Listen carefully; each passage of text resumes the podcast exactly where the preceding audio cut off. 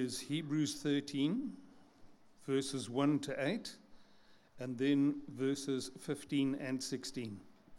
That can be found on page 1212 in the Church Bible. Hebrews 13, 1 to 8. Keep on loving one another as brothers and sisters.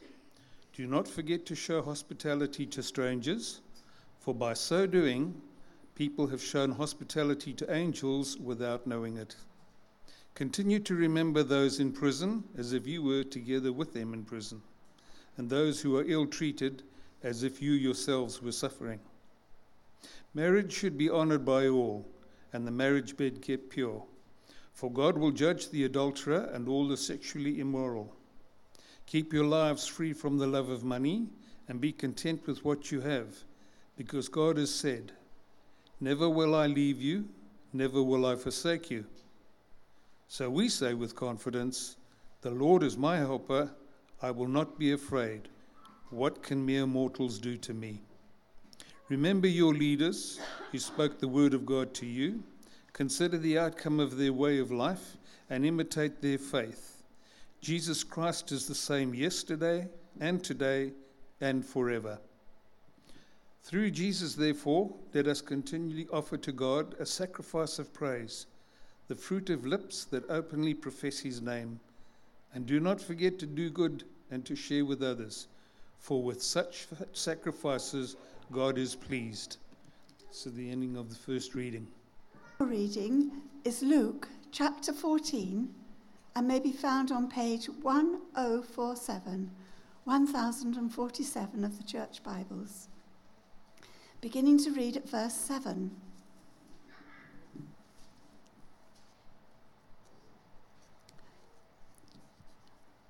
When he noticed, when Jesus noticed how the guests picked the places of honor at the table, he told them this parable.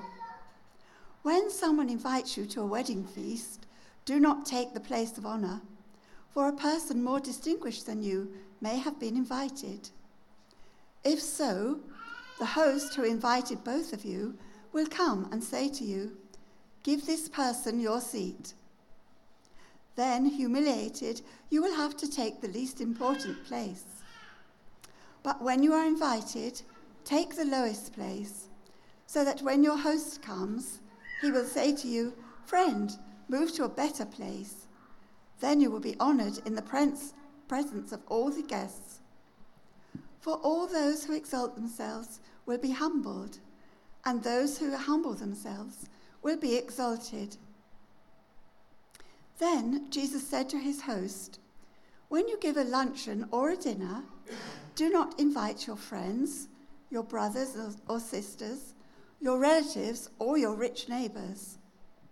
If you do, they may invite you back, and so you will be repaid. But when you give a banquet, invite the poor, the crippled, the lame, and the blind, and you will be blessed.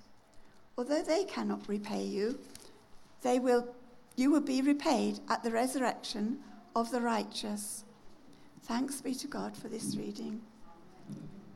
Before I start, I would like to raise this question that uh, when you come to the church, with what expectations you do come? What are your expectations this morning? For worship, for our prayers, for reading God's Word, listening to God's Word, listening to the Word preached. Because I am a firm believer that uh, Jesus or God does not give us more than what we expect. If we expect, you know, that uh, for Him to fill this size of bottle with the blessings, that is how much He is going to do it. But if we come expecting Him to fill a jar, then of course that is what He is going to do. And my prayer, my hope for all of us, including me, is, and it's not for this Sunday, that but every Sunday when we come, we come expecting that, uh, you know, that uh, earlier when we were praying and uh, somebody prayed about the miracles the Lord is going to do, come expecting. And Lord will do the miracles. Come expecting for healing, and the Lord is going to heal. Come expecting that the God of grace will open his word to you and believe you me that even through such unworthy people like me, he can open it up for you and you can understand. Amen. Let's pray. Father, we give you the glory. Lord, we come to your throne of grace, expecting, Lord, that you are going to speak us through this preached word. And as for me, Lord, I commit myself, I commit my will to your will. Lord, everything that is for your glory, that is for the building of your people, Lord, only that may come out of my mouth. In Jesus' name, Amen. We have two tremendously beautiful passages, and uh, Hebrews, especially, and then the uh, last bit of Luke's gospel after Jesus told the parable, that is really a summing up the way of life of a Christian. How one who claim to be a disciple of Christ Jesus, how he or she is to live. But I am going to focus uh, on this parable Jesus did tell in Luke's Gospel. The occasion is already mentioned in the opening verse of that chapter, chapter 14 of Luke's Gospel, that where it all happened. We read that Jesus was invited by a prominent Pharisee for a meal. And what was this meal? It was, we read, it was a Sabbath day, so it was a Sabbath meal, or you can call it the Sunday roast. It is for that that Christ Jesus was invited. And now I want you to pick up something. You probably already have noticed it, but forgive me that I'm so dumb that I never paid attention before. That Jesus was sitting for a Sunday roast, and uh, when it came to the parable, he did not refer to the Sunday roast or just a meal, but he referred to the wedding banquet. Hang on. It was Sunday roast meal. It was Sunday meal. Why did Jesus talk about the wedding banquet? Just for you to think for a moment and let me get back to where I am. So, Jesus was most probably among the very first people who arrived for the meal. Have you ever invited Jesus? Perhaps at times you have invited and you wonder where on earth Jesus is. Believe you my word, he is never late. You just need to say, he is there right at the time when He has to be there. So Jesus arrived early. Other people started to come. As people started to arrive, And look again, the verse 1 that we read that there was something amazing, very strange interaction going on between Jesus and the rest of the guests. First of all, we read that Jesus was carefully being observed. Carefully, people are observing him. But Jesus turned the tables and he started to observe them. You know, it's always, and I'm not different than anybody else, having seen tremendous, tremendous things happen in the name of Jesus, yet there are plenty, more times perhaps, where I have observed that what on earth you are doing. But, you know, whenever you notice then that he is observing you, and you find actually it was not fault with him, problem was in me, with me. Back to the occasion again. So, see that interaction they are carefully observing Jesus, every his move, how he is standing, which seat he is going to take. And Jesus started to observe them. And what did Jesus observe? Right in front of his eyes, one of the greatest problem one of the greatest difficulty human being or human nature suffers from. The need to be observed, not the way Jesus was observing them, but observe that way that look, look at me. Come, on, if, if it happened to be a fit man, look at my muscles. And if it happened to be that have been to few uh, places of learning, look at my vocabulary, look at my calibra, what sort of a person I am. Have you met such people? I have met plenty of them that they will tell you within no time that they belong to some different kind of world. And if you don't observe them, you don't admire them, my God, the reaction.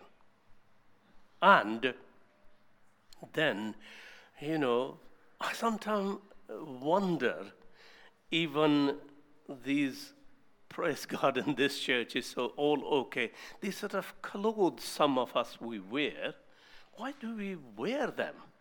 Well, of course, it is that people can know you who you are. That's wonderful. But then add to it, I find one of the most strange thing in our church that we claim, especially people like me and Famaloya, and soon from the 1st of October, as we were reminded, even in a greater way, standing up here and you know that we claim that we serve the one who did not have even so much place to lay his head. You remember that?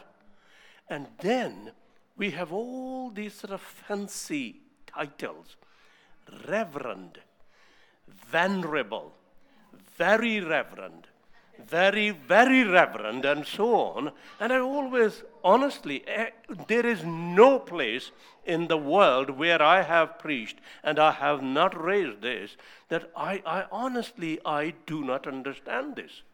That either we should stop saying that I serve the one who did not have even a place to lay head, or we forget about these titles, please. But of course, Nobody believes me. That's why I remain just a parish priest all my life. Back to that, Jesus saw this human ill on display.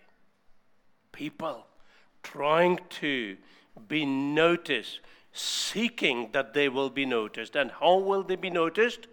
The closest they are to the prominent Pharisee on the table, the greater the status, isn't it? We can laugh, we can joke, but hang on. If it was not a humble, retired, now Mr. Nobody priest standing here, and if it was some celebrity, do you think it will be only the few faithful sitting here? We will have hardly a space here if there was a celebrity. Jesus then told this parable. And back to that, what I said, that notice Jesus did not talk about any ordinary meal, he talked about the marriage supper or the marriage wedding banquet. Why did Jesus talk about the wedding banquet rather than that, hey, you, my kid, if somebody invites you, don't be worried about taking a prominent seat. Just take some smaller seat somewhere at the back. But he talked about the wedding banquet. Why did he talk that? Could it be just possible that Jesus' goal was not just to say that, look, don't be seen that way, that you are trying to grab the prominent positions when you are invited, but he was really and truly pointing to something which is the key to enter into God's kingdom. Doesn't the New Testament so often compare the kingdom of God with the wedding banquet? Do we remember that? Matthew chapter 22, for instance, book of Revelation, the last book, chapter 19, where it says the, the wedding banquet of the Lamb, Lord Jesus, has arrived. Could it be possible? But that is where Jesus is pointing to. So, if you know that you are invited to certain place, like few weeks ago, it was my daughter's uh, uh, wedding reception, and obviously, the Western culture, there is a place where dad has to sit. And can you imagine if I said that I am, you know, very humble man, I can't sit on this one? that what people would have thought of me. So Jesus is not, I believe, talking about those sort of things. He is referring to the kingdom and how to enter into God's kingdom. And you know that even in our creed, what we declared, what we believe, that we did confess that how He earned the title to be on the top seat in that banquet, the wedding banquet, or in the kingdom of God. What it is, Philippians chapter 2, what it says, that though he was in every way divine himself, but he emptied himself of everything and humbled himself even to the death on the cross. And then what happened? God gave him the name which is above every name, and that is his name that every knee shall bow. So Jesus is saying that is the way. The way. In other words, you can say that he says humility is the virtue, not vice. Or humility is greater than pride or self seeking. If you want to be on the same table where he is the bridegroom, i.e., in the kingdom of God. St. Augustine actually has said something beautiful about humility. He says, Humility is the foundation of all the other virtues, hence, in the soul in which this virtue, and this is something, in the soul in which this virtue does not exist, there cannot be any other virtue except in mere appearance. Boy, can you see what actually is the biblical teaching? Unless there is humility, I believe that even this confession that I enter into God's kingdom only through the blood of Jesus Christ, if it is not in humility, there is no true faith in the blood of Lord Jesus Christ. Because the true spirit only can say that I'm saved by, by God's grace through the completed work of Christ Jesus when there is true humility. Because when there is no humility, it is that, yes, I do believe in your blood, but it is me who has earned that right. But perhaps here we need to stop and ask, but what is actually humility? How would you define the word humility? But before we look at what is humility, perhaps I should say a few things what humility is not. Yeah? Let's first look what humility is not actually. Well, to start with, humility is not that you are a doormat. Not at all. Far from it. Some people think that being a doormat, that is what humility is. That is, my friend, not biblical. Humility is not all either that you do not take pride in the gift, in the tremendous blessings God has given to you. I mean that you play those drums beautifully. That is gift. But, uh, you know, or say that you are very pretty, my darling child. You know, but uh, she is child, she can do it. But if it is adult, what do we do? We often have that funny smile. There is nothing wrong receiving compliment. If you are good at the task, if you faithfully minister at the back, there is nothing wrong to take any compliment. That's not about humility if we say, oh, come no, I'm not. Yeah. No, that is not humility. Humility, and this one I want you, please do notice. Humility is not also to regard myself so good that I have to pretend to be a humble man. Did you get this one? That is not humility. If you, if I regard myself, you know, I'm just such a learned, good preacher, but you know that I need to, to, to, to show you that I'm a humble man. That is stupidity, that is not humility. I'm sorry. So then, what is humility? I was reading something and I picked up some time ago one sentence what humility is. Humility is ability to transcend oneself. Shall, shall I say it again? Humility is ability to transcend oneself. A huge, big statement which needs really unpacking. But instead of me saying too many words, let me tell you what God's word says about humility within this context. Humility is ability to transcend oneself.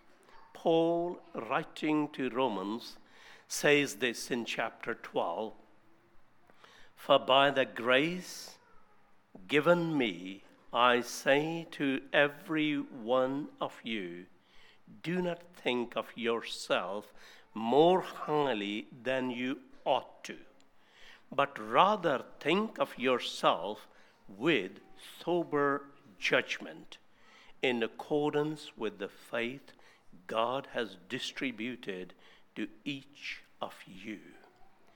Sober judgment is the true humility, not pretending that I'm so good that I have to be humble. It is the healthy, careful observation or thinking of oneself or judging oneself. Humility indeed is truly understanding before the Lord my strong points and my weak points. I think one of the greatest Christian writers, and I'm talking about C.S. Lewis, that has put it beautifully. How many of us are uh, aware of his uh, writings? I think everybody. How many of you have read his The Screwtape Letters? How some of you have? Brilliant. So I can sit down, you come and tell. you know that those of us uh, who have, uh, are familiar with it, that it is about a Uncle Screwtape who is actually a demon. And in one of the letters, he is training his nephew, the wormwood. And uh, in this particular, which I'm going to refer to you, um, uh, he is telling, teaching him that how to lead human uh, beings away from God. And uh, Screwtape, the uncle demon, says this Let him think of humanity not so self, uh, sorry, let him think of humility not as self forgetfulness, but as a certain kind of opinion, namely a low opinion of his own talents and character, fix in his mind the idea that humanity consists in trying to believe those talents to be less valuable than he believes them to be. By this method, thousands of humans have been brought to think that humility means pretty women trying to believe they are ugly, and clever men trying to believe they are fools. And since what they are trying to believe may, in some cases, be manifest nonsense, they cannot succeed in believing it and we have the chance of keeping their minds endlessly revolving on themselves in an effort to achieve the impossible. Did you get it? The sober judgment. It's okay to take pride, not terrible, wrong kind of pride, to take pride in the Lord that I'm gifted in playing the drums. It is okay to stand before the mirror and say, Thank God you made me pretty looking. And even me, that you can stand and thank God that some people can feel pretty because I'm ugly. You know, that, you know, that uh, there is always, that is the judgment, how we should take right judgment, what God has given, thank God for it. Don't let it be that the uncle Screwtape or the nephew, the wormwood, tell you otherwise. That is the sober judgment. So let me just sum up what I tried us to learn. First, that let's leave the top table, a top seat on the top table to the bridegroom, who is the Lord Jesus Christ. Philippians chapter 2, we learn that how he got to that place.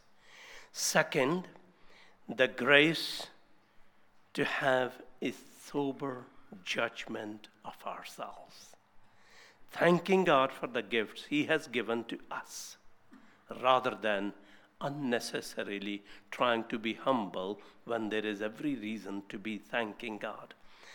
Third, never belittle what God has given you because when you know that you belittle yourself, and for that matter, anybody else, you grudge the hand who made you. You grudge the hand who gave you that gift. And last and fourth, yet never forget that none of us is that good that we have to pretend to be humble. May God give us grace to take right kind of pride in our gifts, in our talents, through Jesus Christ our Lord, and never the wrong humility ever take over our lives. Amen.